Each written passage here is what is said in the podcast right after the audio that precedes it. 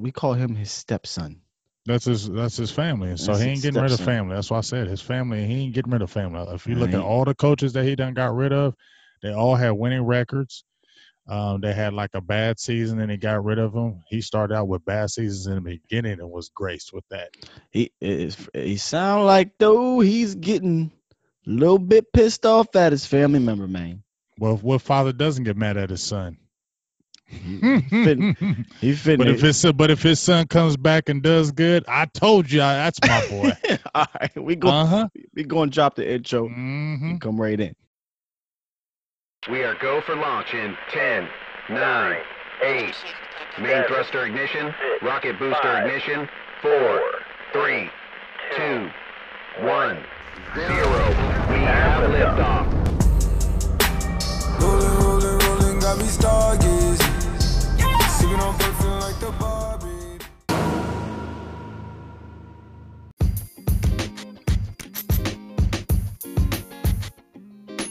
What's up, Cowboys Nation? Welcome to episode five of the Stargaze Cowboys podcast, featuring me, Skywalker Still, and my OG Big Game James, coming at you after this. I don't want to call it devastating, but this frustrating loss to the New England Patriots, which we've been beating down the last few days, right? Beaten down, tired of beating it up. I mean, we all kind of understand what kind of game this was. I mean, if you everybody watched it was on prime time, and you know it was Most the Patriots. Cowboy. Of course, it's the Patriots Cowboys, two of the most storied franchises right now. Uh, Cowboys always is one of the most valuable franchises in all of sports, and the New England Patriots they have six Super Bowls, so of course everybody's going to watch that. Um, it didn't let down as far as the the the drama in the game. Yeah. But at the end of the day, Cowboys, you know what? Still shoot themselves in the foot. It's the same reoccurring thing um, this whole season. it's becoming expected at this point. You know, as a fan, because you know we, we we cover the team, so we we dive in and out pretty uh, detailed. But as a fan, when you're watching a game, I don't know if you do this, but anytime the Cowboys have a big play or anytime something good happens, I don't even celebrate. I have to wait because you just feel like there's been a boneheaded uh, penalty or or a fumble may happen Yeah. you know, if the play call looks good to start, and then something stupid happens within the play. It's just always something with this team, man. Yeah, I mean, it's like I said, it's a reoccurring thing, and it's it's not surprising. I mean, when you see the Cowboys play now, if you're a true Cowboys fan, or if you've been in the media with the Cowboys a very long time, you should understand and know the pulse of this team and how this team acts. And we, Yeah. just like you understand, when uh, uh the fourth quarter, when Dak threw that pass to Randall Cobb and he got that long gain, the first thing I I jumped up and screamed, but then I started looking. I started Yeah. looking for a Yep. flag Yep. um, because I'm already knowing that we every time it seems like we get ahead or we get a gain or a nice play, that flag is coming. We saw once again when the Cowboys were driving in the fourth quarter to possibly win the game. Um, that horrendous tripping call that Ah, happened, and I mean it was on a third down. We get the first down. That's four more downs, and you're in good territory. You still had enough time on the clock, and then as soon as I seen that flag, I was like, man, here we go. And then when I saw what it was about, and they showed that they showed the replay of it. That I mean, you never want. I'll never want to be ever want to blame the refs for losing games. But I've coached many games. Um, you know, my youth football league, where the refs have decided the game with a certain cause. And as much as you don't want to blame them, you just sit there and want to stare at them like, yo, that could have cost really cost us the game. And you never want to put the game in the hands of the officials. You don't. that's what happened in, in that game right there.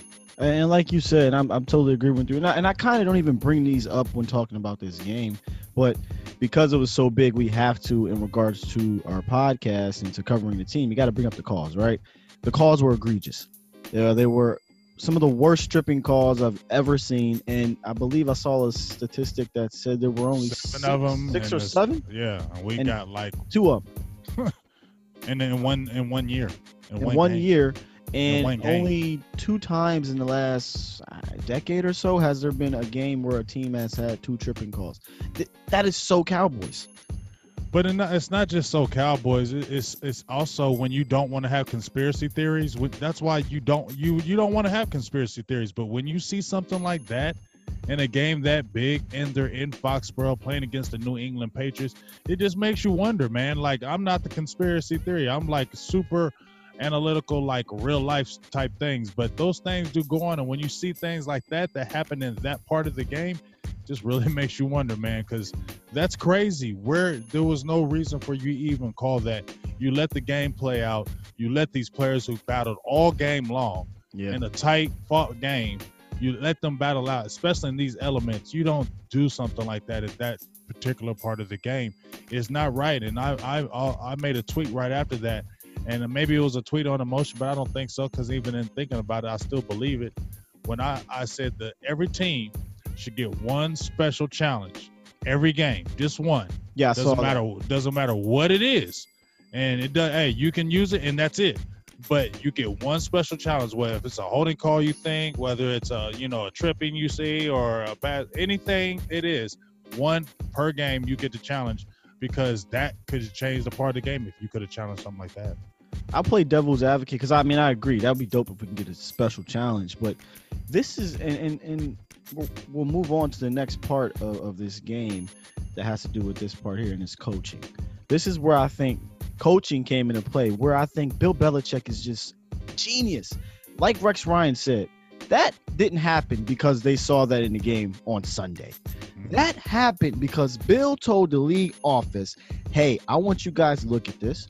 The league office told that referee crew, hey, I want you guys to keep your eye on this. And Bill told that referee crew before the game, hey, remember what we sent you guys? Keep an eye on that throughout the game because we're going to be bull rushing. And that's exactly what happened. What, what is the what is the uh, famous saying? Uh, luck is when preparation meets opportunity. Well, he was prepared for this, and and and we'll dead that because we know Bill was one of the most prepared ever. But you know what else he was prepared for, and what Dallas seemed like they weren't prepared for? The Special weather. teams. and Weather special and, spe- weather and special teams It's because he knew he knew that that was going to be an effect. I mean, just like you said, he prepares like no other. He knew the weather was coming, and he looked down and said, "You know what?" When even when he looks at his press conference, he was giving glowing glowing reviews for the offense, Dak Prescott. Um, you know, he, he probably he said good things about the defense, but there's the thing. He didn't say nothing about no special, teams. He didn't say nothing about no special teams, but he gave those remarks. So he said, okay, you know what? They're really good right here, right here. But guess what? They're dead last in a lot of these categories on the special teams. And it's bad weather. You know what we're going to do? We're going to try a little bit of different things on the special teams to see what happens, to Great see point. if they bite. And if they do bite, let's keep on attacking it until they change it. And that's good coaching because there's three phases in every game offense, defense, and special teams. But special teams often gets overlooked because it's not a everyday, every play It's game. not sexy. It's yeah, it's not sexy. It's not every play, so people tend to ignore it. But when it happens, it's so big, and you're like, "Wow, special teams!" It- and go ahead. it, it, it possibly has cost us a couple games this year. Um, and this is becoming a recurring thing. We've seen all the statistics. Dallas is bottom tier, bottom third in just about every single last category on special teams. And it didn't just start with the punt block or the punt uh, uh, mishaps with us delayed games. It started once again. Why does this keep happening, Big Game? Once again, we decide to go and kick a field goal early in the game when we had no business doing so, in my opinion. 46, 47 yard field goal in the first quarter. You're driving the ball a little bit. It was like fourth and six. You know, bad weather, bad wind with a bad kicker. Let me let me tell, let me say that one more time. Bad weather, check. Bad wind, check. Bad kicker, check.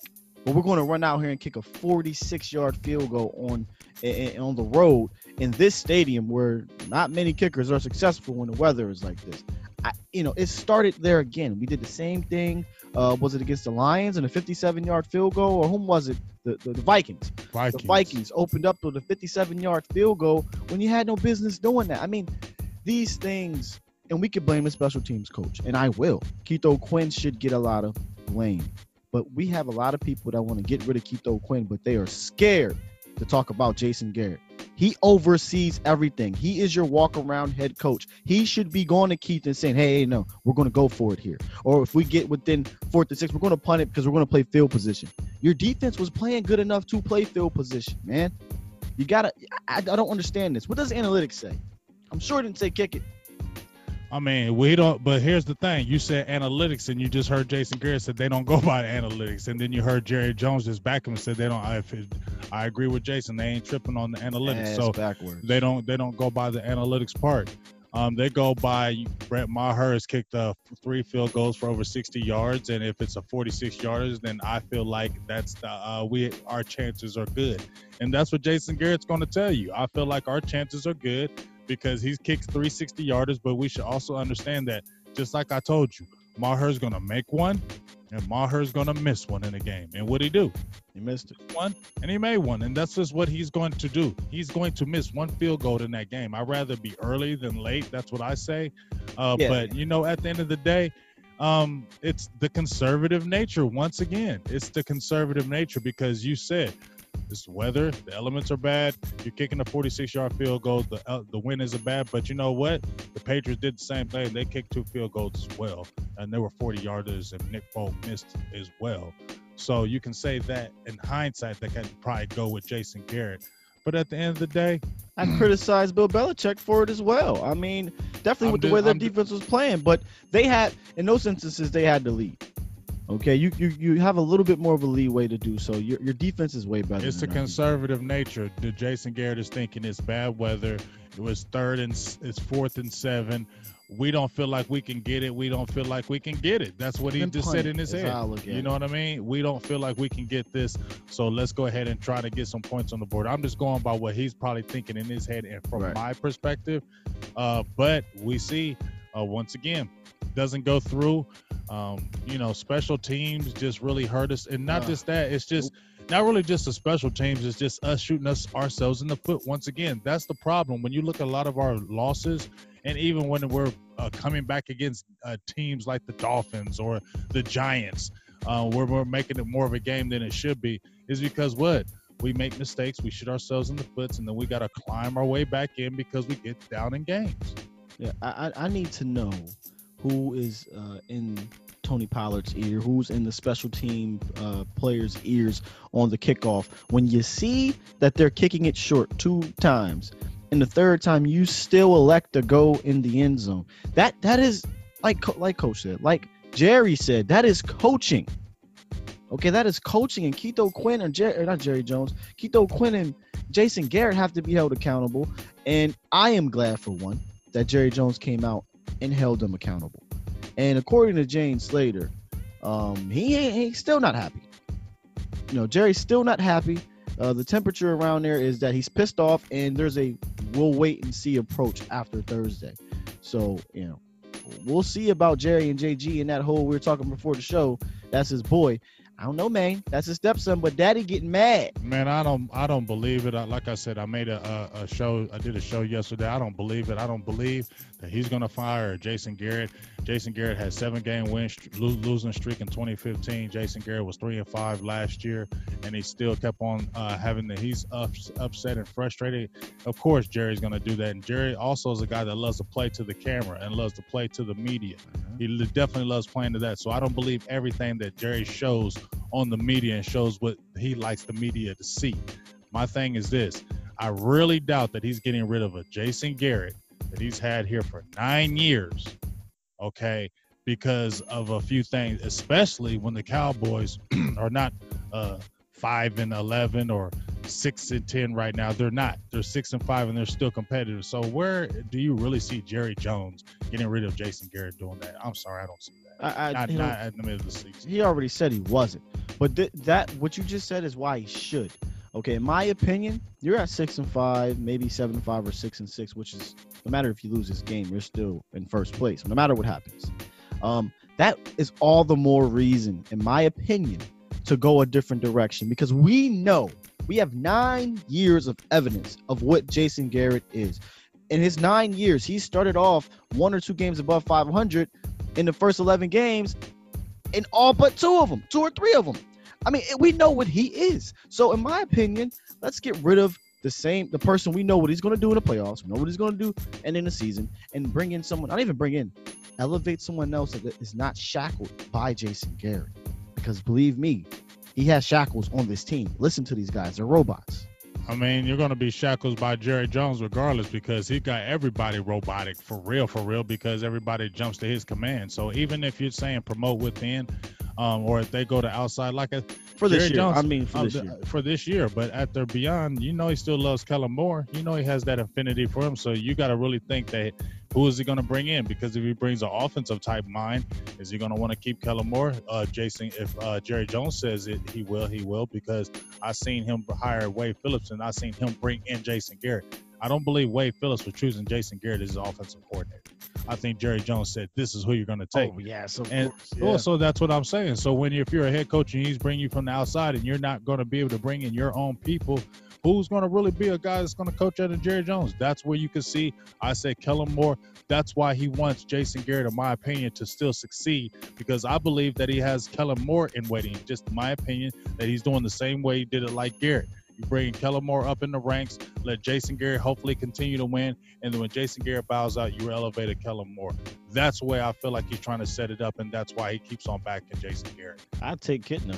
I'd take Kitna. I'll take. Kitna too. I mean, Kitna was a head coach in high school, and I know Yeah. it's high school, but at the end of the day, he produces, and you see what he's done uh, to uh, Dak Prescott, and I just feel like he will command the uh, the locker room. I feel like I John think- Kitna will command the locker room, Yeah. and I don't feel like Jon Kitna will take that trash. And I don't think Garrett is a pushover, but I don't think players are scared of him. I told you before the year, I think it'd be a horrible mistake to elevate Kellen Moore as your head coach because Kellen Moore is not a leadership material. I, right I'm now. not saying saying don't have it is. enough skins. I'm right, not but I'm just telling you that that would Did you think Jason Garrett? Right. Did you think Jason Garrett had the skin when he was offensive coordinator? He did have the skins. He won two Super Bowls. He's been in the league for years. He played. He had he had experience. It's a totally different situation, and he's a no nonsense guy when he was a player. Totally different situation I'm with Kellen saying. Babyface Moore. Okay. Yeah, you're looking at the baby face, but what I'm telling you is, I think that that's their mindset that they eventually would love to that's see him. fine. If he get, no, I'm I'm not saying saying that's a him doing it right now, not now or next year. No, that's why they want to keep Garrett in the fold so he can continue to learn under him. Why would he want to learn under Jason? Because because Jerry Jones loves Jason Garrett. That's why he's the second longest tenure coach in Dallas Cowboy history. Of course he loves Jason Garrett, but we're not talking about if he loves it or not. We're talking about who could step up if Jason Garrett is gone after this game. And I don't. Well, It would if be it's Chris Kellen Richard. I'm fine with that. It would be so, Kris Richard. So be it. That's And who they would give it to. And my thing is, let Kris Richard, whoever the heck it is, run this team without the shackles of Jason Garrett. Jason Garrett. I know you're saying it's the shackles of Jerry Jones. Jerry Jones is the one being conservative on that field. It's Jason Garrett. And speaking of the conservatives, fourth and seven. You have been driven down in the field all game to get into the 10 yard line, 11 yard line. You finally get down and we decide we're playing for a field goal with six minutes left. I mean, I don't know what your side is. I didn't really hear your side yet on that. Um, I'll give you my side. I think that series was lost on second down. On second and seven, we should have went into this thing saying this is four down territory. What were we doing well in that game? Running the ball. What did we do on second and third down? Pass the ball. If you just run the ball, get two yards, run the ball on third down, get another two or three yards, hell, you might get a first down. If not, you got fourth and short. Now you you you can go for it confidently. I get that fourth and seven is a lot longer to uh, convert. Still, you got to go for it. But I get the hesitation. But you lost that series, in my opinion, that possession in the red zone on second down. I, I didn't see your thoughts on that. I mean, what? How do you? Were you okay with the field goal? Did you think it was the right call? I mean, I was livid. Um, I'm gonna be honest with you. I didn't really get mad because I knew they were going to do what they were going to do. I knew they were going to kick the field goal. I knew 100% they were going to kick the field goal. That's why I didn't jump up and scream and go off. I seen everybody go off on Twitter say, "Why didn't you go for it?" But it's Jason Garrett, and you know what Jason Garrett is looking at. Well, you know what? Tom Brady hasn't killed us today. The Patriots only had 13 points on the field. Our defense has played pretty good. We have kept them out the end zone. We still have over six minutes left in the game. If we get a field goal and stop them, we still have an opportunity to go down the field and win the game. That's what his thought pattern was, in my opinion. That's exactly what he was thinking, and that's why he went for the field goal. So, me personally, I wasn't really mad at it because I already knew he was going to do it. And what happened was Dallas, even though they did give up over three minutes of a drive, they did stop them to get the ball back with the opportunity to win the game. So, in one part of it, yeah, let's have some guts and go for it. But the other part of it is it our defense did stop them. We did have time on the clock to come back and actually win the game. So, Uh, I don't know that that I, I don't I'm I- not I'm really use- I'm not really crazy mad about that. I will not lie and say Oh man, that that that that that is that epitomizes this team in my opinion. So close, and then your your balls shrink. Excuse my language, but that's what it epitomizes this team. We have nobody on this team. I know Dez Bryant didn't win a Super Bowl, and I, know you know whatever, but Dez Bryant wouldn't have been with that. Okay, there's no one that is going to say something. That's the problem. Who is saying something? Not Kellen Moore. He, he's he's up under Jason Garrett. The defensive coaches ain't worried about the offense at the moment. They're trying to get ready for the next series. No one is checking this man. Here's why this why I was I was pissed off about the situation. Like like Brian Broader says, know your team. Have a feel for your team. Did you not see that it took a, a miraculous 50 yard passing play to get down there? And then a, another, I think, penalty on a drive to get down there. That was the best drive of the, the, the game. You hadn't been getting in, inside the red zone. This is your opportunity right here to tie the ball game. If you don't tie the ball game, they get the ball back on what the five, six yard line. If, if you don't convert on fourth and short, and they gotta go 90 yards or six. They're not going to do that. They're conservative. They're going to they're going to play it like, all right, bad weather. It's back here. We're going to just try to punt the ball and uh, play defense because they haven't been driving down here. Okay, and if they do throw it, hell, you put yourself in a position to create a turnover. I know we're allergic to it. But well, still. like I said, I can play devil's advocate and say Jason Garrett was thinking, you know what? I am showing balls because I'm going for the win. We're going to kick a field goal. We're going to use our defense to stop it. We're going to go score a touchdown and we're going to walk off and win the game. That's what the only way I can use the thinking of his mindset because That's what mindset is being conservative, like you said.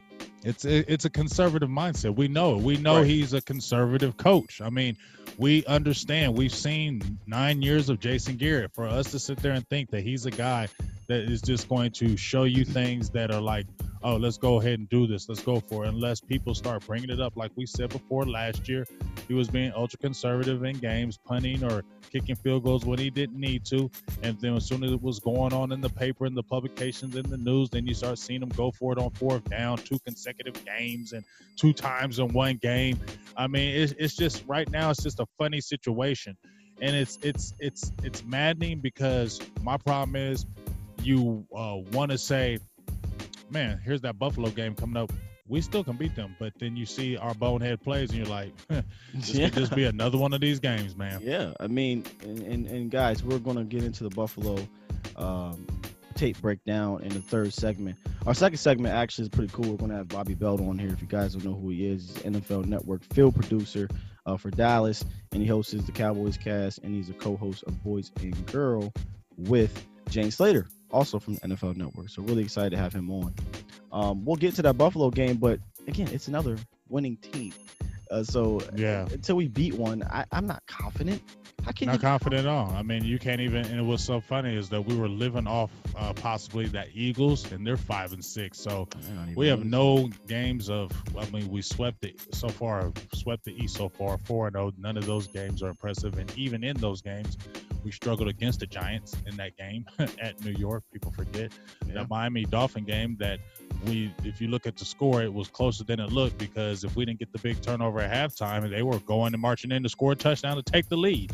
Or you know what I'm goal at saying? the very least. uh, a field goal at the very least. And um, even in Detroit, Detroit dropped 27 points with a quarterback named Jeff Driskel. So, At least we um, came out slow against Washington. I mean, it's it hasn't it hasn't looked good. It hasn't looked impressive. And to me, these people that continue this, uh, you know, back, you know, the whole situation with Garrett, and nobody wants to continue to pile on them. But when you see you have six wins and none of them are against a winning team, and you're supposed to be this team that's supposed to be having these Super Bowl aspirations, but it's still the same thing, and then you still have your players who I don't want to even hear their interviews. Like I'm gonna keep it real. I don't post their interviews on my page or anything like that because they ain't saying nothing. I mean, not one of them are sitting there saying, you know, they're not making the excuse, oh, well, we're not making no excuses. We need to get better. But I don't want to hear get better. I want to hear somebody saying, you know what, I suck today, and I really do need to get better. I need to see some people jumping in and uh, doing it. I, I need to see some fire. I, I, I mean, I missed that about that. I know I keep bringing up Dez, but I see absolutely zero fire on that sideline, and that's at the head coach position. Even at the head coach position, I get that everything is about preparation leading up to the game. but you have to be able to do something during the damn game. What does Jason Garrett do during the game? Someone mean- please tell me. we like I said, we know it is. I I I almost I've told you before. I think we talked on the last po- last podcast. I'm numb to it. I'm really just numb to it. Oh, I. I don't try to, you know, I love my team and want to pump out my chest, but deep inside I have the feeling of man. say you know it with what? your It's- chest. Yeah, it's it's the same old thing. You know what I'm saying? It's the, it's the same old thing. It's the same old Cowboys. Um, I have, you know, and and you don't even want to point out, you know, these other uh, coaches that've been here as long as Jason Garrett. But the proof is in the pudding. And I mean, that's not uh, that's not by coincidence that you see that. And, and also, I was also talking on my show Skywalker last night. You get a Pete Carroll who's tremendous. Why is he so much better? He gets a guy named Russell Wilson who was pretty good in college, and what does he do with him? You get what I'm saying? Cam Newton comes out, and then Ron Rivera is his coach, and Ron Rivera is okay, but he still has Carolina competitive. But he molds and changes that offense for Mhm. a Cam Newton, what happens? They get to a Super Bowl. You get what I'm saying? And now Yep. you get a John Harbaugh, who I always loved as a head coach, and I told you he was the one guy, but any one guy in the NFL that could be our head coach. we could have had him. I, I, that's who I wanted because I feel like he's that no no nonsense guy, and he's adaptable, and I think he's a player's coach, but he's also about discipline. He doesn't play those games. But you see, he has he wins the Super Bowl with Joe Flacco. Now And he comes in with a position. and now he comes in with a kid named Lamar Jackson and re changes the whole offense, caters it to this player, and now look at him. Do you really think that if Jason Garrett had a Lamar Jackson, he would be doing that? Oh, I don't no, believe no. so. It'll move him to wide receiver. bro. Yeah, I don't, I don't believe so. And we have, and what's even more crazy is we have the number one, the number one offense or the top rated offense in the league, and it seems like we're boring. Here's and I, I thought about this. Um, I'm like, you know, because the eye test doesn't always match. We do have the number one offense in the league, right? And we have so many talented players, great offense line, great quarterback, great running back, great receiver. I mean, it's just it's ridiculously talented. But and I hate to harp on the defense, but Dallas still does not start any possession above the 50 yard line. So this offense has to drive 70, 80, 90 yards constantly all game, weeks at a time. Okay. And the only way they're winning games, I, I believe they've lost every single game that they haven't scored 30 points. Only way they're winning games is when they start pressing themselves and it's good conditions. But when they're pressing themselves and it's against eh, bad teams, against good teams, y'all. Your boy Jason Garrett is 0 4 and lost by combined 22 points. I'm sorry. You go 2 and 2 in that stretch, you go 1 and 2 in a three game stretch like that. You can say, okay, I, you know, I'm going to mix it here, mix it there. The player's a coach, the player's a coach. 0 and 4. I cannot give the uh, the coach a pass that you cannot win a game, a two point game, a two point game, a four point game. You have to be able to do something to outcoach the other team one time. That's all you need to do it one time, and you win the game. We asked him to do it against the Patriots. We knew he wasn't going to be able to do it, but I said, just give me one aspect. And we know what happened. We got our asses kicked on special teams. And it's so funny you brought up Bill Belichick talking about Dak, talking up the defense, and before the game, he didn't mention a single damn thing about that special teams, man. Because he already knew what he was He going knew after. to keep them cards in his hand. yeah, he knew to be quiet and not talk about that because that's what we about to exploit, and, and they didn't even see it coming. Mm, mm, mm. and that's what's that's that's and that's the that's the problem because you would see that with a coach that's been there two three maybe four maybe four years but not after nine years. And that's what people keep saying. Not after nine years should these same things be happening that it's been happening to it should only should be happening to a young coach. Should not keep on doing these same things man. Man, he's like a rookie quarterback, but he's a rookie coach. Mm-hmm. All right, second second segment. We're about to roll in here. We're going to bring in, like I said, Bobby Belt from the NFL Network and uh, the field producer in Dallas, also the host of the Cowboys Cast and Boys and Girls Podcast. Um, we're going to get him up, team up, and bring him in here. Be right back, Cowboys Nation.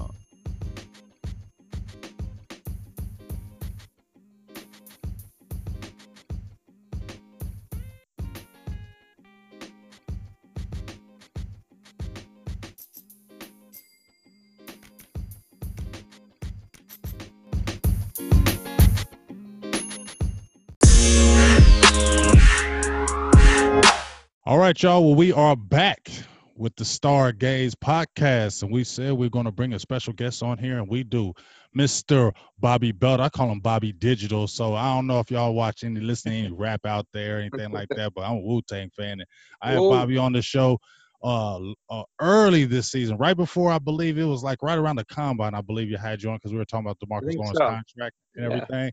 But he was just coming with them fire with them stats, and if you go follow him on Twitter, he be coming with that flame. So I'm like, Yeah. that's that's Digi. That's just Bobby Digi. So he knows the name, and when I he likes that name too because I was like, "What's up, Digi?" He be like, "Oh, what's up?" I'm like, "Yeah, he like that name." Yeah, What's up, yeah, Bobby no, I'm, I'm more, I'm more a Chef Raekwon guy, but yeah, How you doing today, man?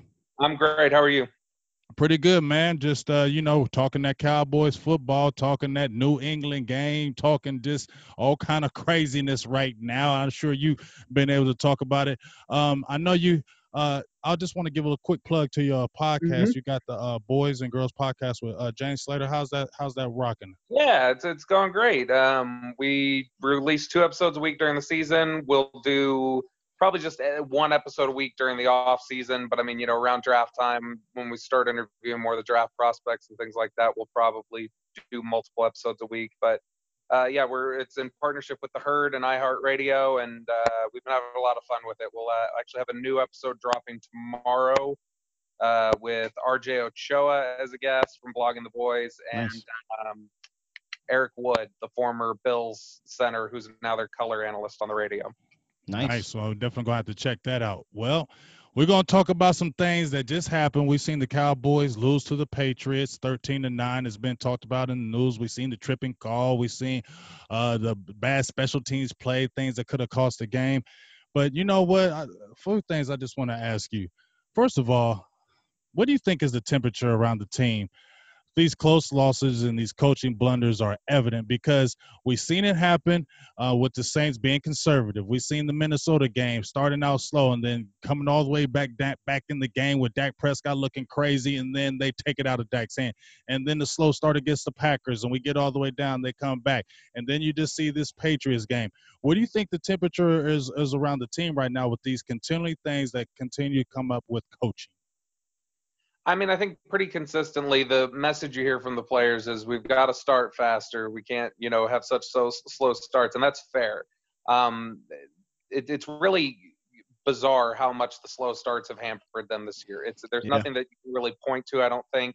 I mean, for it to be this consistent through 11 games that they struggle to get going early on, there's just some large underlying reason, and I, I don't think anybody's able to pinpoint it. You know, normally if you ask players about stuff like that and they tell you, you know, well, I don't know, or you know, it's, it's hard to answer or anything like that, they're a lot of times just giving you a blow off answer. They don't want to answer something.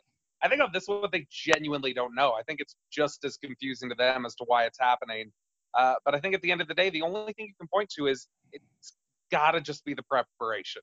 And the preparation is lacking on some front, and that falls on the coaching staff. But I mean, uh, you know, it's funny. This year they are negative 29 in the first quarter as their point differential, and in the second through fourth quarter uh, combined, they're plus 114. And so if they actually, if they would have just been, I, I tweeted this out the other day, if they would have just been tied, tied, not trailing, not winning, nothing, if they would have just been tied at the end of the first quarter of all their games this year, they would be 10 and one because the Saints are the only team that's outscored them in the second through fourth quarter this year. With field goals at that. So field goals too. So I mean, it, realistically, this team is not that far away from having a really you know strong 10, 9, 11 win season um, th- through this point. It's just.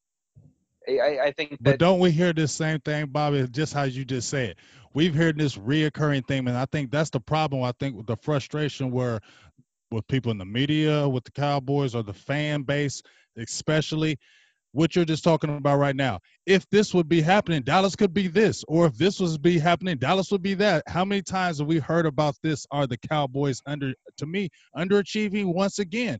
We could, they could be doing this, they could be doing that but once again, it's not happening. The same reoccurring things happening year in year I agree with I agree with that, but here's where I'll I'll come at it a little different. I think in 2017, 2018, years like that, you would look at games they won and said a play here or there, and they would lose that game.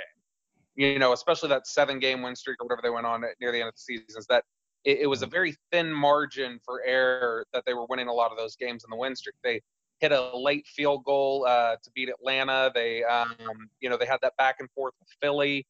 Uh, you know, they, they were winning games, but it was by narrow margins. This year, they are they're not winning any of these thin margin games. And so I, I think that it is. There's always been this discussion of a play here, a play there, but we've usually been talking about it as a play here and a play there, and their record could be worse. This season, it's they've blown out a bunch of teams, and then all of their losses have been by a thin margin. I mean, it's really stunning how bad their luck has been in the sense that you look at you know their uh, what they've lost all. I, I mean, I think genuinely a bounce here, a bounce there, and they win all five of their losses. And you've not been able to say that in years past. No, you And had so last. I'm sorry. You had last year. They were eight and two in, I believe, or some something like that, six or two or eight and two in one score games. And Yeah. here they can't buy a one score game win. They their Huh. record they have a 500 record this year in games where they allow 13 points or less. They are two and two in games where they allow 13 points or less. That is not normal. Wow. That doesn't normally happen. And so it's I mean genuinely it's it's been a a bounce or two. They have been hard luck losers. But, you know, there is that a bit of that old adage that, you know, you kind of create your own luck. And so while they have been hard luck losers and you can't really explain away why they have these losses, the one consistency has been that these losses have all come against good teams other than the Jets. But other than that, it's been against good teams. And so it, it's tough. Usually a middle of the pack team isn't going to stomp on bad competition and lose narrowly to good teams. Usually if you're stomping on bad teams, you're one of the better teams. But if you're one of the better teams, you're also not consistently losing close ball games to good teams. So I mean, they really are puzzling. It's tough to Puzzling. figure out what Great their identity is, and I think it's frustrating to the team. And I think they're starting to really feel the pressure of the look. They like Jason Garrett. They love Jason Garrett. They're close to him. I think they're really starting to feel the pressure of if we don't get this together, he's losing his job. And I think that's starting to be something serious that's weighing on them. So in terms of the temperature of the locker room, I think there is some sobriety about where they are, and it's it's very, you know, they're, they're very serious about the position they're in right now. I like that. Serious. Well, we we about to see how serious they are because they got a game coming up this Thursday, and they better be serious because it's going to go give even hotter up in there if they get another loss uh back to back. Uh, so we'll see about that. Now, one other thing, what's the biggest headline coming out of that game? Now, to me, obviously, yeah, they talked about the special teams and things of that nature. I, I and you know, I'm not one to cry. I promise you, I never bring this up, but that going at that tripping call just threw me all the way off, especially at the end of the game. And it and and I was talking to Skywalker still earlier in our segment that yeah, I never I'm not a conspiracy ty- conspiracy theory type dude. Like I don't be on I don't be on that. I'll be on reality. But when I see something like that in, in a game in New England at Twice. New England twice, I'm like, come on now, what's going on? What was kind of your biggest headline coming out of that New England game? Well, I'll say that I, I think that on the tripping call, it was made twice and it was made by the same official. I think that's just an instance of that's an official who didn't know what the definition was. I think that was somebody who just had a poor, and not that that's an excuse, that's awful. I mean, you should be suspended for that as a referee. But I'm just saying that I think that that comes from that was that referee clearly didn't have a grasp on what the call was supposed to mean.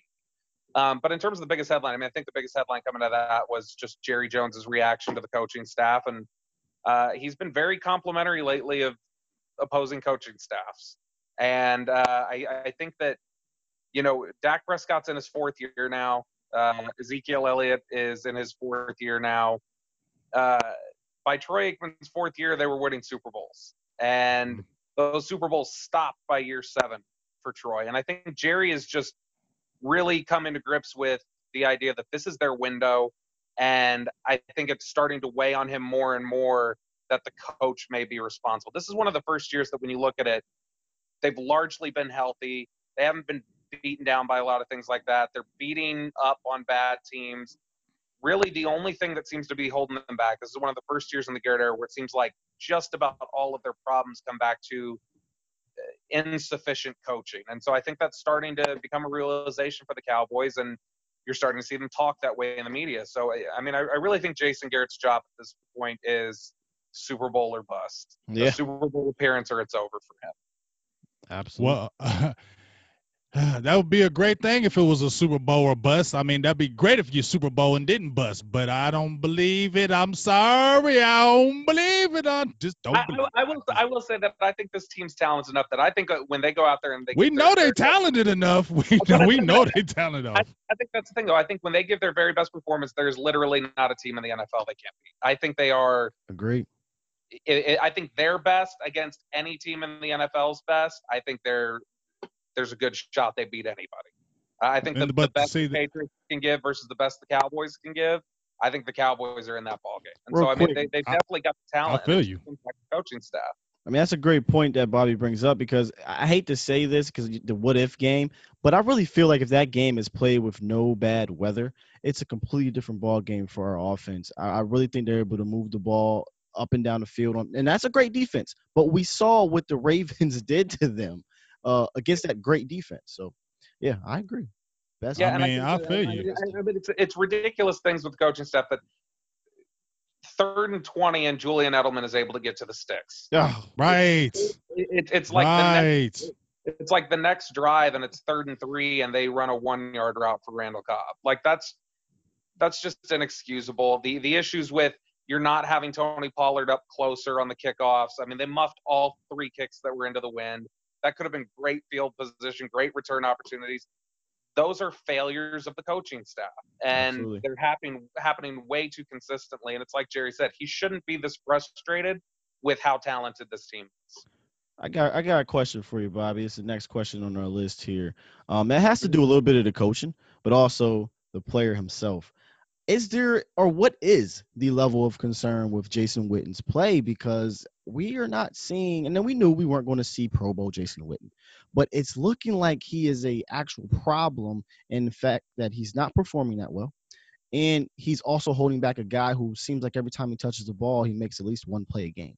So is is there? Do you feel there's a level of concern, or Yeah, I mean, I think you could probably be getting. I, I think you may be able to get better performance overall out of the offense if, you know, Blake Jarwin was out there more consistently than Witten. But um, I also think that Witten's.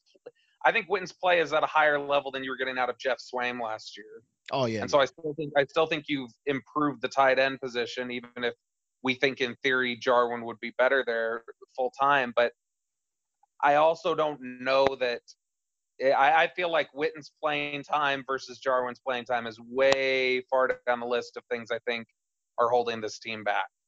And I think that they could be a strong contender fixing other issues outside of Witten.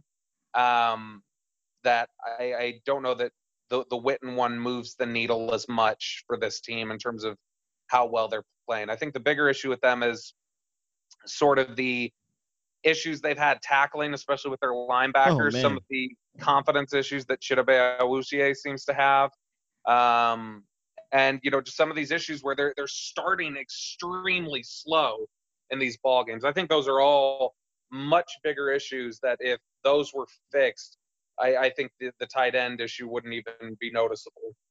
Yeah, that's a good point because I brought up before the year, Witten, Jarwin doesn't matter. It's not like the tight end is featured anymore in this offense. So that's a good point. Not not as much, no. Um, It should though, but it should though. They should. I mean, yeah, a lot of the teams. See, that's the funny thing. I, I know if a lot of people have talked about the the archaic Scott Linehan offense, and they would say, you know, oh, with two tight ends. Well, like actually, if you look at it, some of the more analytically heavy, uh, really explosive offenses. You look at the way like New England and Kansas City and Philadelphia run their teams. Those are heavy two tight end sets. Um, Yeah, great Scott ones Linehan, over there. what a lot of people don't realize was Scott Linehan was the pioneer, in essence, of the single back offense. Uh, he was not a fan of fullbacks. He uh, didn't like having them in his offense. He doesn't like running a lot of stuff with the tight end. It, it was just he wasn't very good at it at the end. Um, and so I, I think that overall it wouldn't necessarily be a bad thing to have Witten and Jarwin on the field together. Um, and Witten, I think, provides some things in the run game and with his blocking that um, are, are needed, especially with some of the struggles Connor Williams has had this year. Um, I, I don't know that Jarwin would be somebody you'd want out there in addition to some of the issues that you're having with Connor Williams, especially when the guards occasionally are asked to pull and get to the outside and they're double teaming up or, or helping on the edge with some of what the tight end's doing. So um, I, I think that Witten still provides some things that are of benefit above Jarwin, but um, overall, the tight end issue, I don't, I wouldn't. But Bobby B. Bobby But- B, we gotta but let- go 92 yards. Why is Jason Witten on that field, man? Uh, I think you know that's a good question, but I also think that you want to go 92 yards. There's going to be some third and sixes in there, and that's still a reliable third and six. Guy. Oh yeah, that, I- he, he is third and six Hall of Fame. That he should be the Hall. I- I- Third and five. I ain't giving him third and six. I'm giving him third and five. Cause see, let me tell you something about Jason Witten. I know he's a Hall of Famer, but people go and get mad at me on my page because I be going ham on Witten. I'm sorry, I do. I want to see more Blake Jarwin. I know he can block, you know, Witten. I know he can do all that. But when I seen this thing from John Owen and he said 11 games this year, Blake Jarwin had more snaps as a blocker in seven of those games than a, a receiver. That's that's a problem. We already know Blake Jarwin can't block. We already know he's not a good blocker. You go out on the field, you just show some tape and you can see he ain't a good blocker. But why is he on the field as a blocker? I know that it could be farther down the list with Jarwin in the tight end position. But guess what? Maybe the slow starts don't happen if you get him involved early. You get that tight end uh, involved early and stretch that field early. There's nothing wrong with that. Ain't no wrong with throwing the Jarwin early. I think honestly, the biggest problem with the slow starts is it's not unusual. Every team in the NFL does it. They all script their plays, the first 15 plays. I seen you had that stat. Yeah, and that was something that uh, was actually started years, like late 80s. It was something Bill Walsh used to do with the 49ers. hmm and it carried over into George Seifert, and it became a, a thing that a lot of the NFL adopted. Um, that has been an issue, I think. I, I mean, if you look across the board, their yards per play, their yards per rush, their yards per pass, their touchdown percentage, first down percentage, everything is much higher after the first 15 plays of the game when the scripting ends, Yeah. other than yards per rush. Uh, yards per rush is significantly higher the first 15 plays of the game. I think that speaks to a heavier involvement from Jason Garrett in the game planning than when Kellen Moore and Dak Prescott are just calling the offense themselves after the first 15 plays. And I think that would explain why the first 15 plays, the offense oftentimes looks a lot similar to what we saw last year with Scott Linehan. And I think that that's largely the reason that they have these slow starts. Man, that's Yeah, why you well, on here. Did you yeah, hear that, y'all? George yeah. Seifert, Bill Walsh reference. Like, oh my goodness. Yeah, he bringing that fire. But I, I, I ain't gonna hold you up, Bobby. But I got a twofold question for this defense that I just got to Sure. talk about right quick. And you know, my guy Scott Walker, he brought up Jason Witten, but you know, I'm gonna bring up one guy who's uh, one of the leaders on the defense, and another concern that is this gonna be a big concern because career threatening was brought up. First of all, D Law, four and a half sacks so far this year, gets the big contract, and I'm not saying uh, he, you know, he's not working as hard because I know he's still going hard in the run game. He's still a great run defender. I think he has 24 pressures, so he's still getting after the quarterback. Uh, but has he taken a little bit of step back with four and a half sacks? Is it? Are we going to say it's the double teams? Are we going to say it's because the injury? Um, or what do you think it is? Uh, Robert Quinn has nine and a half sacks. I know he's not receiving probably double teams like Law is, but what do you kind of think about that first, and then to kind of bounce off of that? What do you think about LVE in this neck? The, Cowboys came out there and said we don't think it's career threatening, but anytime I hear career threatening in any kind of sentence, I'm thinking it might be career threatening. I think that uh, in regards to D Law, D Law said this when they traded for Michael Bennett. They were talking about, you know, Michael Bennett bringing some more pressure and yada yada yada. And uh, D Law said something like, "Okay, well, I mean, they're gonna have to beat me to the quarterback." I, I think it's just been a case this year where Robert Quinn is like that's what he's best at is, is he's a speed rusher who gets Yep. around the end. I think he's just beating D Law to the quarterback. And I think that like a lot of the, I mean, a, a good example is what happened Sunday against the Patriots. Quinn just got there before D Law could. D Law would have gotten there, just it was he didn't get there as quick as Quinn did. I, I think Quinn just being a speed rusher who you know sets up wide nine and like goes around the corner and Has a that crazy bend? yeah, I think he's just getting there faster than D Law. D Law's a, a lot of push pull, a lot of strength, a lot of you know pass rush moves, and I it's just he's not going to be the speed rush right around the edge It- because Quinn does that, and he's been doing it so well this year. I just think he's getting there quicker than Lawrence could. I think Lawrence would have more sacks if there wasn't a Robert Quinn on the other side picking up a lot of them so quickly. Um, but overall, I mean, yeah, you can't say that it's not disappointing that he's only got four and a half sacks. Though. That is obviously disappointing for a guy you just paid a lot of money to. Uh, but overall, I think he's been playing really well. On Leighton Vanders, I just think that was. I- I don't know that Jason Garrett even realized what he was going to start by saying we don't believe it's career threatening. I think he was somehow causing reassurance and didn't realize that like Well, just you volunteering the fact that Yeah, you don't say that have- word. Yeah, you don't, you don't bring up that word. Yeah, That's like I a mean, doctor saying, "I don't think we're going to cut his leg off, but But yeah, I mean, but I mean, and so like it was just it was weird. It was you know we don't believe it's career threatening, uh, not even season threat. We just wanted to calm down. He said it was calm down. It's like, and that sounds weird. What? looking, yeah, like, that's a neck one to calm down. Oh, wow. Like that needs to calm down. calm down was weird. Overall, I just think it was. I, I think they take neck- I think they take neck injuries very seriously, period. And so uh, I, I think there may have just been general concern that why is the neck injury coming back? And so they Mhm. kind of may have thought, oh, well, is this MRI going to show something threatening? And then when it didn't, I think they were just, I think they were thinking other people outside the building had their same sort of just trepidation about neck injuries and uh, didn't realize the panic that they were starting. I don't think there's any concern about Van Der Esch's neck long term. Um, I know there were some teams that talked about it when he was coming out of the draft. Dallas was not one of them. They don't think this is an issue, and uh, I think they just they are concerned that it may be for a few games they may be without him, but Mhm. overall I think they'll be fine. Yeah, well, let's hope so. Hey, man. Well, well, you know what? We definitely appreciate your time jumping on here with our Stargaze podcast, coming with that fire, Bobby, Bobby Digital. That's why I called you the Digi because you just be like the RZA. He forms Yes, the head like Vol- he forms the head like Voltron. You know what I mean? So we There definitely go. appreciate you coming on here, throwing that fire for us. Uh, definitely go out there and please check out the Boys and Girls podcast with you and James Slater. You said you're going to be doing the episode tomorrow, right? Yep, uh, drop an episode tomorrow. All right, so make sure y'all check that out, man. My guy, I definitely appreciate you. You came back Yes, and sir. hit me Thank back you. on the whim and everything. So I appreciate the love that you showed and continue to keep shooting out that fire, man, because I'll be sharing the mess out of that on my page. Man, Absolutely, I appreciate it, you guys. thanks, Hey, buddy. We'll talk to you soon, man. Appreciate you. Thanks. Peace.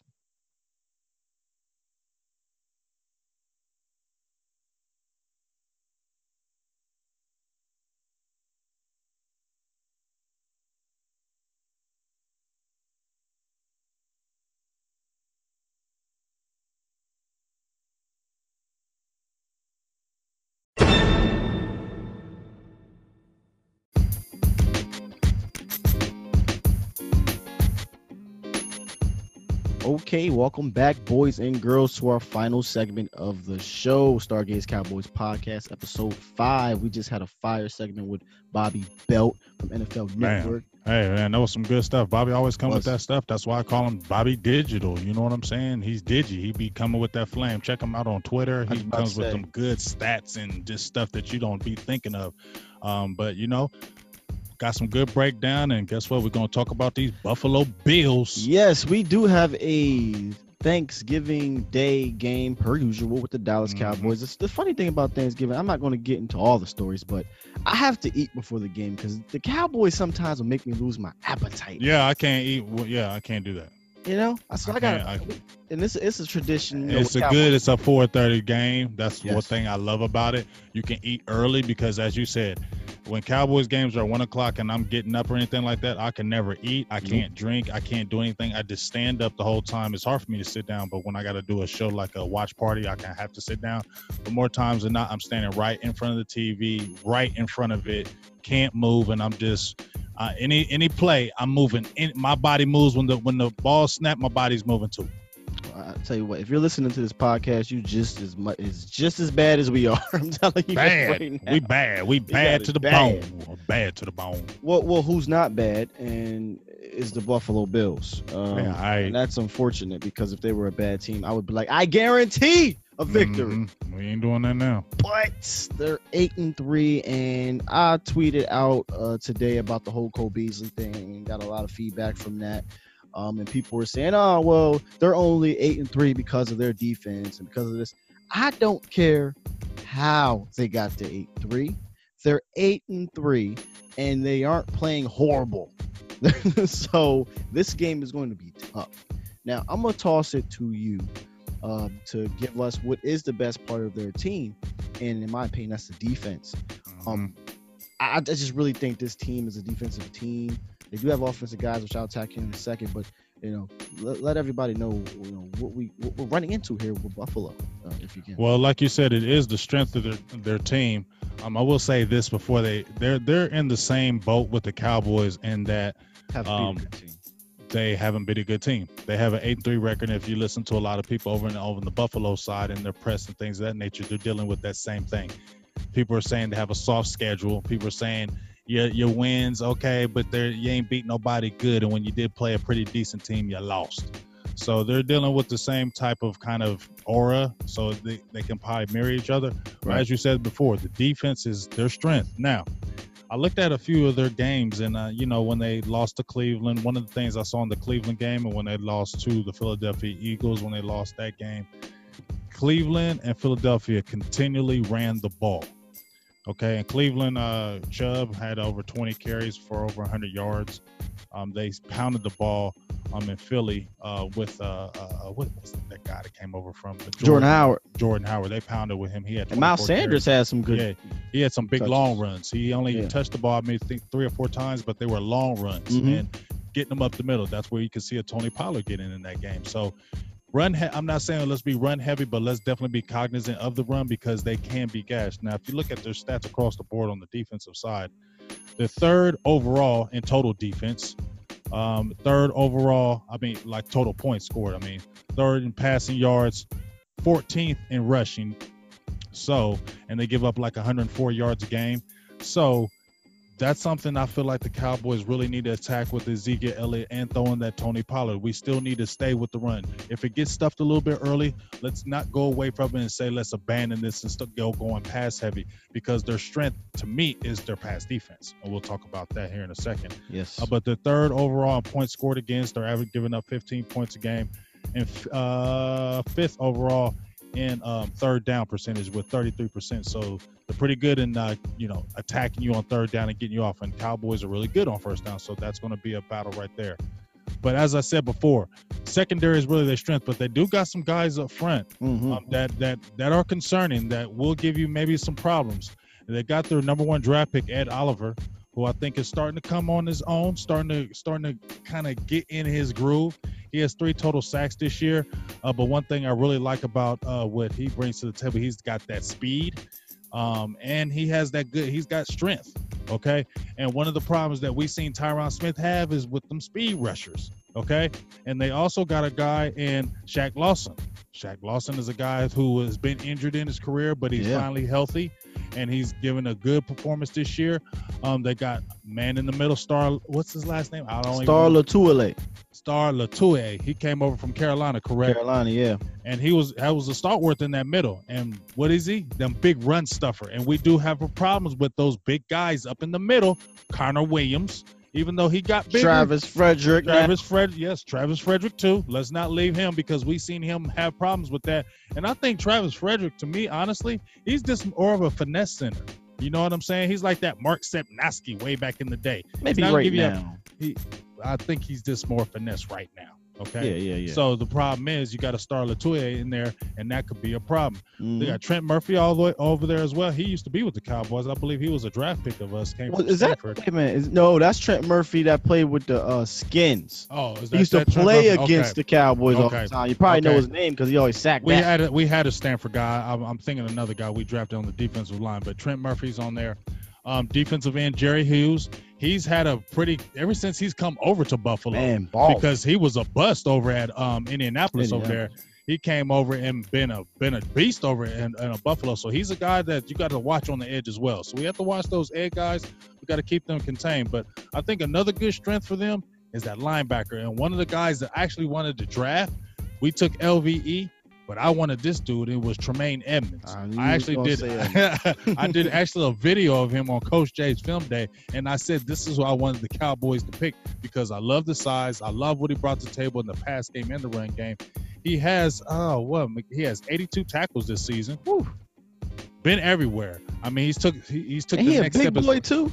big boy. He's like six foot five. Yeah. I think that's one of the reasons why I love him. And he knocks down passes because he has those long arms. But I really liked him. Got another guy named Matt Milano. He had a good game against these Broncos. Last game was all over the field. Had seven tackles. He had 70 tackles on the year. And then kind of a mainstay linebacker Lorenzo uh, uh, Alexander. He's been a mainstay. He had one big season. I think he had, I think he had like 10 sacks one season with the Buffalo Bills. So they got a pretty good, decent linebacking core. decent front seven. You can run on them if you stay with it, doing some good traps and draws. And I know they definitely go for that bootleg play fake. They run the linebackers press hard on those play fakes. So I know we can get them on some boots, get some Tony Pollard in, get some mix match and throw some maybe some Tavon Austin in there, kind of get them with some misdirection type things. But let's talk about the secondary Yes, because yes, that's, that's really their strength right now. They got your boy who's young in the game, Tre'Davious White, who they really like over Top there. five, man. Nice guy. But you know what? They got some guys who I think always seems to give us problems is safety Micah Hyde. I don't I- know what it is. I was waiting for you to get to that, name. that, dude always is around the Cowboys giving us problems. And I'm like, here he go. And he just always seems to have big games. I don't know what it is, but he always seems to have big games. But they got a safety over there uh, named Jordan Poyer, who PFF Mhm. has him as one of the uh, one of the surprises in their secondary. And let's check this out. He only has four missed tackles on 73 attempts. Really good in the passing game, and that makes up one of the best safety combos in the league. Him and Micah Hyde. So they're going to be a problem. Question, um, question on Hyde. I don't know if you've seen it or not, because I know Micah Hyde was real versatile in the past. He played some slot and he played some safety. Is, are they doing that with Micah Hyde? Are they matching him up in the slot at times, or he's playing more back? I see him playing more back, but I Okay. see him when they play like the Cleveland Browns in, in essence, or it seems like when they have receivers that can really do some damage in a three, four wide set, you see him starting to drop down, especially in that slot. So I could see him probably going after like a, uh Randall Cobb against us uh, because he does have good one on one. He has good one-on-one quickness, and he's a good defender, and he has good anticipation. Um, so that's Yeah, one of the really good things that they like about him. He has good antici- anticipation to the ball. So it's gonna be it's gonna be a daunting task because across the board in their rankings, they're good across the board, and they have athletic players. They have guys that can get off the ball and they're quick off the ball. Um, so and we've seen that the Cowboys do have problems, not with just size, but guys shooting the gaps quickly, and the Buffalo Bills do that, and they can stop the run quickly. So the Cowboys are going to have to be real cognizant of making some not let's being not I don't have no problem running, but let's get kind of uh, out of the the norm and let's kind of trick them up. You know what I'm saying? Let's not Yeah. just run straight up the middle. Let's not do our same plays where we're doing straight sweeps because they're good on the sweeps and they know. Especially when I was watching the Cleveland game, Chubb was getting his yards early, but once they kind of made made the uh, adjustments in the second half, they kind of shut him down. So they got to be able to uh, run the ball, but you can throw on these guys too. They got a good defense, but they do have leaks. You understand what I'm saying? So Yeah, we have to be find able, those holes. we have to find those holes and we have to be able to attack them. Um, it's going to be a daunting task, but I definitely think the Cowboys can make plays in the passing and run game. But we have to be able to keep them off balance, and we can't be, uh, what we say, predictable. Yeah, Sean McDermott. You can't be against Sean McDermott. He, man, I'm so impressed with him and what he's doing in Buffalo since he's been there. Um, his track record speaks for itself as a coordinator. Everywhere he's been, Philly. And he was with Panthers. Philly, and we he and the and the thing another thing is to talk about that is he knows about Dallas, so Mhm. that's an advantage to him because this is an AFC team that is not a, you know we haven't seen them in what four years, but this is an AFC team that's getting an NFC type coach that Yeah. knows the Cowboys. He knows how they do the alignments as Well, far guess as what? offensives. Everybody know what Jason Garrett is doing. I, I, I'm, I'm just, just saying. messing. I'm just messing. I'm just saying that's gonna, you know, that's helping him as far as his preparation for his Buffalo Bills. Absolutely. So the Cowboys really got to bring their A game, and you know they're going to be hyped up with Cole Beasley coming back. They're going to try to show and prove. Um, so you know you're about to talk about the offense because Yeah. I don't think the offense is a strength, but I'm telling you they got a couple players um, in, in Josh Allen who can scramble, Oh, yeah, and we Singletary uh, who's just a scatterbug. Uh, I'm just uh, we'll, we'll see what happens, but definitely got to be able to get after this defense. to wrap up the D, uh, the, the star matchup I'm going to be watching is Tre'Davious White and Amari Cooper. I, I loved what that article that KD dropped that you. Oh, it was a shared. fire. Yes, Yeah. it was fire. And people were hating on the article, but you know what it was? How can you? It's pe- the truth. Well, well, here's the thing. People can't handle the truth. We should probably should Uh-huh. have thought we probably throw that one in for next time, but they couldn't handle the truth because people don't want to hear.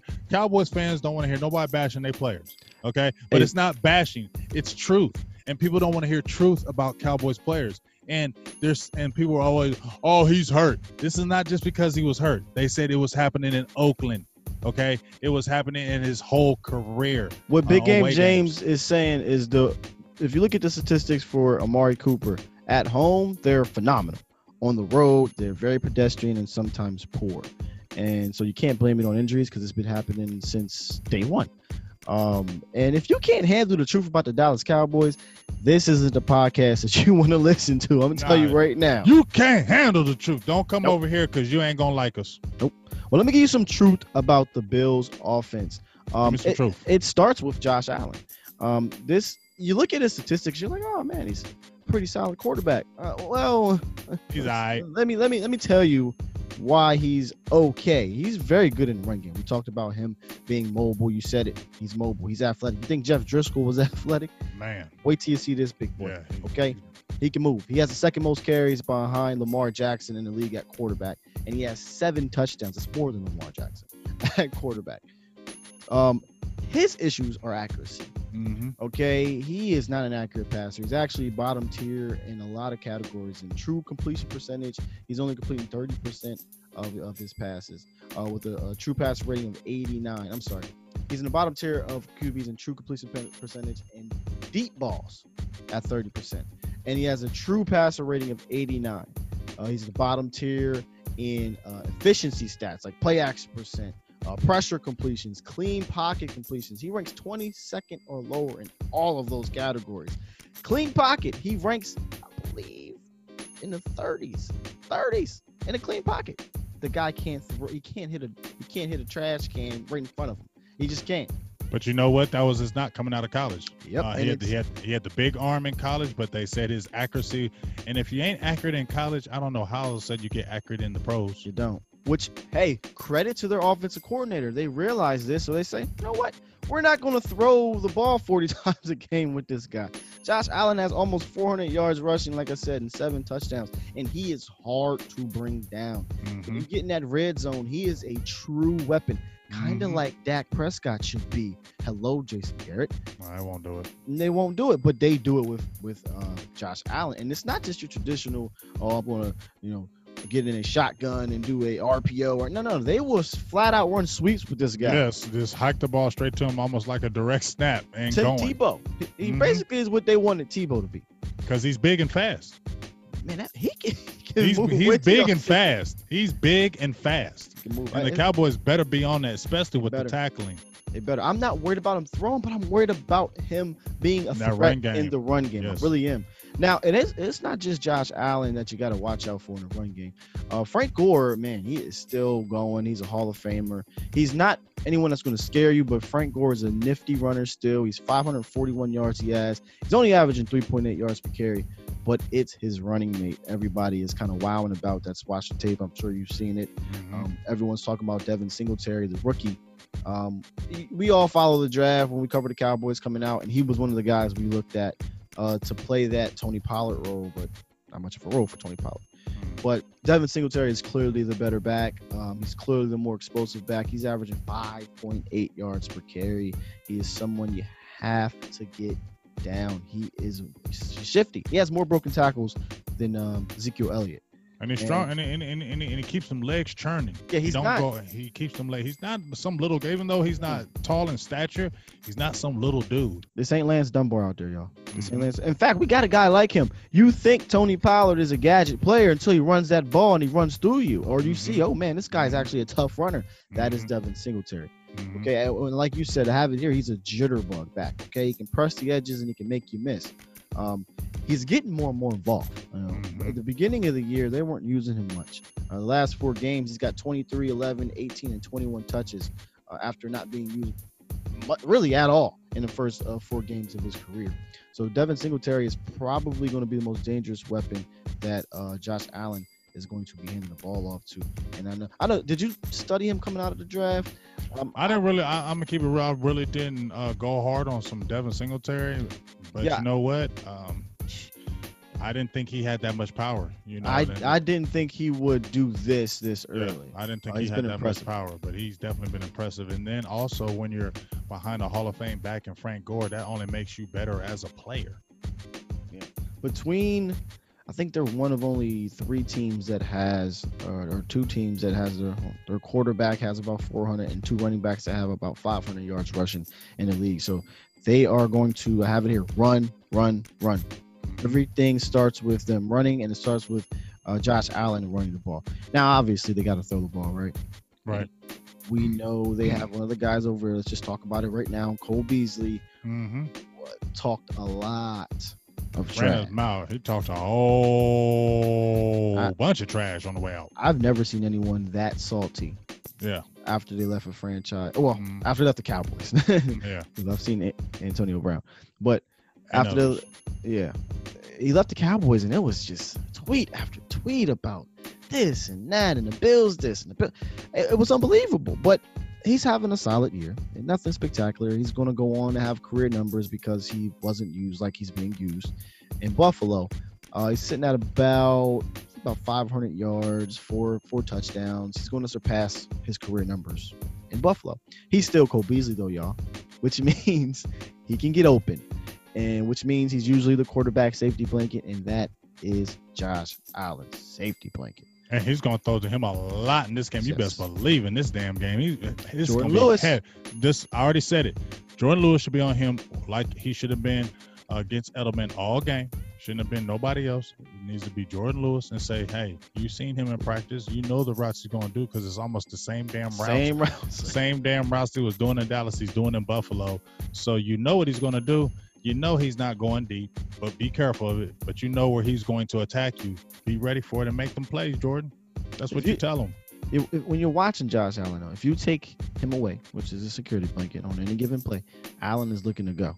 Okay, He's He- running, and he's to go. going to hold the ball. He's going to hold that ball too. Yeah, yeah, he's not a dude that's throwing the ball away, which is why his, his true completion percentage is, is what it is. He's going to try to make the pass, but he's or run. That's it. He's he's looking to throw it throw it to Cole Beasley or John Brown, or he's running. Okay, and the other receiver there is John Brown. I thought John Brown when he came to Buffalo would have so many deep ball passes um, completed because one thing about Josh Allen, he probably has the second strongest arm in the league. But it Okay. don't matter if you ain't accurate. It don't matter if you ain't accurate. You know And- what I'm saying? and John Brown's a blazer. Now he is their number one wide receiver. He has about 800 and so yard, 856 yards, five touchdowns. He hasn't, like I said, he hasn't hit that huge play yet.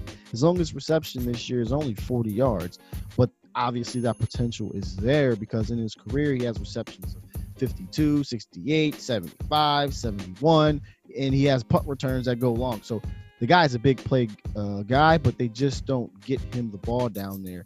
And I, if I had to be honest, I don't really foresee that changing in this game because we don't let too many balls get behind us.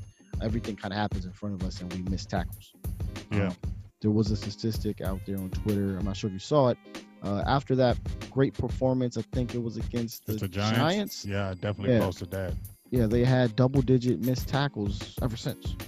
Um, you can't not do that with Devin Singletary, Cole Beasley, John Brown. Or Josh Allen. I'm Or telling Josh you, Allen. I'm, uh, he's he's the one. I know we're talking about Singletary, and I know he can get loose, but Josh Allen keeps ringing in my ear how much I think he's Yeah, going to scares run in this game. I think he is going to run a lot in this Cowboys game. Um, I think, and what do we talk about? That middle pressure. That middle pressure is going to be huge in this game. If we don't pressure that middle, and he's able to get past those edges and be able to scoot up in the middle and be able to run, it's going to be bad for us, man. It's just going to be a long day, and the Cowboys are really. I'm not saying have a spy on him. I, you're, they, this, this is why we the stargaze, man. You know He's what I'm He's reading saying? my mind, y'all. Hey, dog, like you gotta have somebody spy him in the middle and just watch for him because, as you said, he's not accurate. He, Oh, and he and the reason why he he's not accurate, and so it helps the Cowboys because since he's not accurate, he's not going on that one, two, three first read. He's not doing that because he's not confident enough to make that read and throw. So he tends to hold it longer. Those few seconds help the Cowboys with their pass rush because they can get there. But if they have that spy there on the middle to watch this dude because he's not going to kill us in the pass game, we can easily shut down this offense and make it a bad day for him. And guess what? Josh Allen does turn the ball over too. Yes, sir. He will give it up on the interceptions and he will fumble the He, ball. fumbles, he fumbles a lot, actually. He's one of the Mhm. most fumbling quarterbacks since he came into the league. And it's so crazy that you brought up the spy because I was going there next. I, this is the type of quarterback you have to have like a Jaylon Smith or uh, uh, uh, Thomas spy because he's not he's not going to beat you with those nifty, accurate passes that Aaron Rodgers will. Aaron Rodgers will make you press the line of scrimmage because he takes two steps forward and the sidearm that thing right by your ear hole for a completion that's going to go 30 yards. That's not Josh Allen. Okay, Josh Allen will tuck and try to run you over, but but he's not going to throw the ball. So I'm really really wondering if we're going to see um, Jaylon Smith or, or Thomas spy like that. I, I- I don't think we'll see a Sean Lee do it. Sean Lee's not as athletic, um, but you never know. You never know. Um, now for their O line, their offensive line, it's okay. It's pretty good. It's actually a, a solid, really solid pass blocking offensive line. They are number four uh, when it comes to the pass block win rate uh, in the NFL. And Allen's been sacked 23 times, but which is right in the middle of the road. But honestly, if it wasn't for him being able to run around, that number could have been increased. But it's you, you got to live with him because he's young, he owes the ball, and he runs around and he takes sacks. But their offensive line in the pass blocking game is actually pretty good. Um, in the run game, they are what they are. They're a mauler type of offense that's going to try to create holes for their mauling running back in Frank Gore and the jitterbug. Devin Singletary finds these holes and he scats around. Like you said, Josh Allen and Devin Singletary. If you if you sap them, that offense is The going offense is the offense is done. To. Now I like the I like the rookie tight end uh, Dawson Knox too. Knox. I like him. He's he's a hardcore guy. He and and you know he don't get the ball enough, but I, Yeah. I, I just keep your eye on him, Cowboys, because he's sneaky. Yeah, the the only two players on the offense that have more than 17 receptions um, as receivers or tight ends is Cole Beasley and John Brown. So they don't really throw the ball to anyone else. you know yeah, what I mean? for sure. Yeah, But just- Knox has had a- Yeah, he's had a couple clutch catches. Yeah, he's having a couple know? of this. I had, think he had a couple of ones in the Cleveland game, but Mhm. you know, just keep your eye on him. Just like you said, Josh. I mean, Josh Allen is just not the guy that can really scan the field and, and make good reads. So that's why he tends to, you know, dump it off quickly to Cole Beasley. It's gonna be a lot of dump offs, some quick five yard dump offs. Cole Beasley to get into a second and five, making their uh the more manageable as far as the offense goes. So you don't have to put that pressure. You have a Josh Allen at a third and twelve or a third and fifteen where the um, defensive ends can pin their ears back and cause fumbles or interceptions. They're cognizant of it. Their coaches know that he is not the most accurate guy, and they also know that he can turn the ball over. We've seen it. Um, if you start pressuring him and he starts uh, getting pressure a lot, those turnovers can come in waves with Josh Allen. That's what we need to create. and you need to take advantage of them because it really truly does feel like this defense is is never around the ball enough to take advantage of. It was frustrating to watch that Patriots game. There was three opportunities on tip balls, Mhm. and there wasn't a single soul that dove for the ball that that ran for wanted that ball. Where if you look at the Xavier Woods should have had that dive for that interception. I mean, on, he hit man. up in the air. The ball went up there high enough. As soon as that ball hit up in the air, you should be running underneath that, not jumping up and down that the ball I was saw hit. Heath you- missed one too. Yeah, you just jumping up and down. That ball was near you, dog. Go as soon as that ball was up in there, you should have went and attacked it. But go look on the other side of the field. Look at all the balls that were tipped or in the area of a defender to try to make a play. Man, it was diving all over the place for those balls. You gotta want that ball, and I don't know that these guys are teaching them that. I feel like these guys are teaching them don't get beat. You know, don't get beat. I mean, Just, and, just don't get beat. and we it's at So- the end of the day when you see you remember I think you said maybe a couple episodes ago, you know, the team will make up of how the coach is. And when you watch the team, we're we're uber talented. Everybody can see we're uber talented, but that conservative, scary type nature, it's prevalent through the offense and it's prevalent through the defense, especially when we get pressure put on us. You can see the conservative come out real quick. And guys, that's what I mean by Jason Garrett's DNA is just sapped into this entire team. Go look at Kris Richard prior to coming to Dallas. Look Aggressive. at Rod Marinelli prior to coming to Dallas. Aggressive. Rod Marinelli, the Chicago Bears are one of the all-time And- great turnover teams for And so years. it's kind of, I mean, it,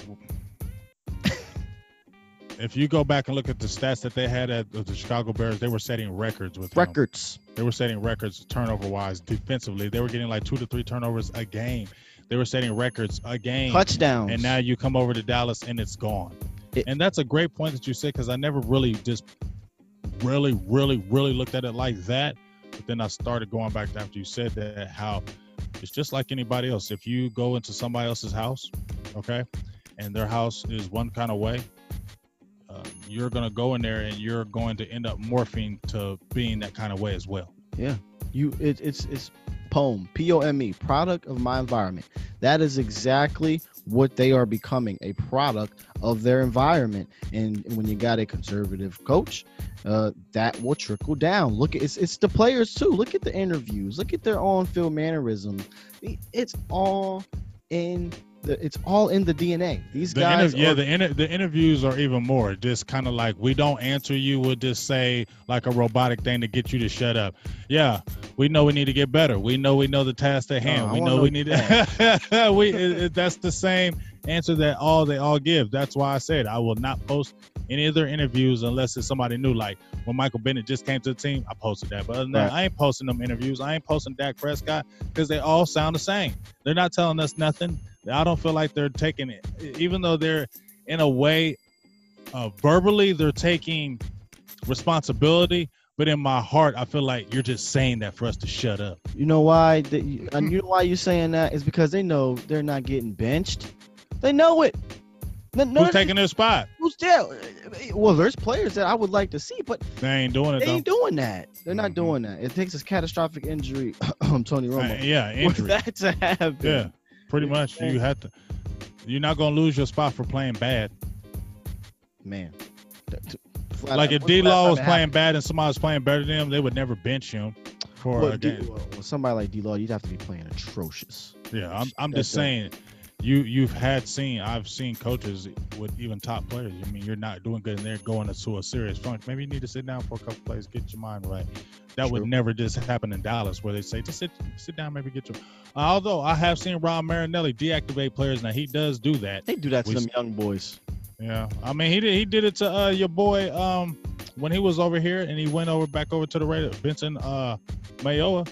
I remember when he deactivated him like three or four games. Then when he activated, I'm just saying, he activated him, he came back and had like three or four sacks. He ended I- up being I our leading sacker. I that- remember that, that. year. I'm just saying. I remember that. Yeah, yeah, yeah.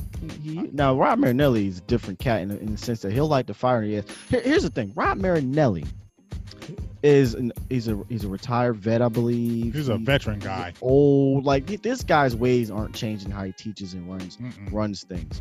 Um, I, but so I don't think it's Rod Marinelli, his teachings that is why this team is conservative. Because if, if it was up to him, I think he, they'd be a lot more aggressive. I truly think you have a guy like Jason Garrett that says, "Listen, guys, we're going to play this thing close. Just don't get beat. As long as we we keep it, we make them matriculate down the field and stop them in the red zone, and we'll, we'll be fine. We're, going to do what we do, and we'll be fine." Doesn't it feel that way? Because it feels like that's all that happens with this I would just. I, that's why I want to get in that action and get in that locker room so I can really just, I want to really know because I don't know Jason Garrett, and that's what I want to know. I, because you see the outward, and you really think, is this what it really is? Because the outward says all this one thing. The outward says it's all this one thing. You're conservative. You're scary. Um, yeah, you you're probably a smart guy, and I think you do have a game plan, and you're meticulous in that aspect. But I just feel like you overthink things in the robotic sense, and then just don't play with the emotion of the game. Like, okay, hey, we're trying to do this. Let's go. Let's do this. Instead of being like, yeah, no, you know what? Uh, we're gonna have to go for the field goal on this one. let's go out here and win it, guys. Can win it right here. Like you don't. I don't hand clapping. Ain't nobody hand clapping you, dog. After you, we feel like you should go for a fourth down or you should go for the touchdown, and then we kick a field goal, and then you want to smack hands when you get off the field. That's when players ain't trying to Slap smack your hand because they feel like, you know what? No, we should have went for this touchdown. I ain't smacking your hand, dog. Well, like you mentioned earlier in the episode, if he don't get it done Thursday, it's going to be a lot hotter in that locker room. Oh, it's gonna be on flame. I mean, he's, this is this has to be. I mean, the the loud the talking is too loud this year. The the talking has been loud. I mean, has been loud before about you know Jason Garrett this, but especially with this you being uh, your last year in your contract, the loud noise is crazy. And Jerry hears it. Jerry hears the fans. Jerry Larry listens. He don't, he listens. So he's hearing these fans start con- continue to go off, and that's why he's talking about the coaching now. That's why he's bringing it up to coaching now because he hears the fans. And just like you said, also he's putting the, on notice to the coaches that I, I, if I'm talking about this too, y'all better be listening because you know what? When these fans start talking about it and my money might be getting messed up, I'm gonna make some changes. Let's Well, let's keep it real. It's about money too. Better get it done on Turkey Day, brother. He better get it done. He better not ruin my Thanksgiving. I know I that. mean, I mean, dog. Like I said, I don't. I don't even know what to give. No prediction. No, I ain't doing all that. We ain't doing. I told you. I told you no no predictions, but Nothing. not even not even I don't even even bold predictions. I don't even want to do no bold predictions. No more. I'm I want to just boycott predictions. Period. Win. Yeah, I ain't doing Y'all that. done y'all y'all done, done pissed me off. I'm tired of just jumping out there saying Cowboys win. Get I'm just I'm jumping out there. Cowboys gonna do this. Cowboys gonna do that. And then when I after I say the statement in my heart, I'm like, I hope y'all do this. I hope y'all do this. I mean, I'm keeping it real. Say, I'm gonna say it with my chest, but then when it when it's done, it's oh, like, oh, I, man, oh, man, I come on. don't know. Man. I'm just saying, dog. It's a, it's a bad thing when I go against opposing people in the media or fans or things of that nature, opposing fans, and they say, "Oh, but your coach sucks," and blah blah blah this, Yep. and I just sit there and look at them like, Yep. It's funny. it's funny. I had a buddy of mine on Facebook say, uh, I don't know what's funnier that the Cowboys or that Jason Garrett's name is being brought up to a division rival or that the division rival don't want him. I said, you got it backwards. The Cowboy fans don't want him. "No, we We'll don't want him sh- go we'll ship him right off to New York. go straight to New York." What? Although I'd rather you just go somewhere else because I don't even want to see you no more. Listen, buddy's here. He got a game Thursday. He needs to win it. Listen, Jason Garrett, I want to see you win the Super Bowl, brother. I really do. I really do. Because that means we get the sixth ring. So it starts Thursday. Thursday. Let's get it done. Yeah. We'll All right, see. y'all. This has been an explosive show, man. Bobby Belt came on. Great show. Follow him on Twitter. Yep. Uh, at Bobby Belt, B E L T T X. Uh, great follow, man. And of course, follow us, man. Show tell them where Mhm. they can where they can find you if they don't know yet. Big Game James. You can follow me on Twitter at, at Yaites James Y A I T E S. There is no other out there. Go check. Go look in your books. Go look in your go look in your phone books if they still have them out there. Everything. It's only one Yaites and it's us. So you'll find me at Yaites James And you can on Twitter. Follow me on Facebook, Big Game James. Follow me on Silver and Blue Nation. That's my page right there. Got it banging. We about 60k strong. We're continuing to keep on growing. So hey, get on over there, like, follow, share, all that good stuff. Cause we kicking it. We bringing the heat. We bringing the truth. And guess what? That's just what it is. Can't lie over here. And we just gonna speak it. Everybody ain't gotta agree with it. We still gonna speak it. Factamundo. You can find me, Skywalker Still, on Twitter at Because Cowboys, spelled out like you said, Because Cowboys, and on YouTube, Skywalker Still. I post a lot of cowboy content there, and I'm always posting cowboy content on Twitter. And like you said, y'all, we are going to speak the truth. If you don't like that, this ain't the podcast for ya. But you should want the truth. You can't handle the truth. But you should want it. You should want the truth in your life. Everybody should want the truth and not a lie because a lie is not going to do anything just but to bring you down. So And what will the truth do? set you free. Woo! we gonna end it like that, brother.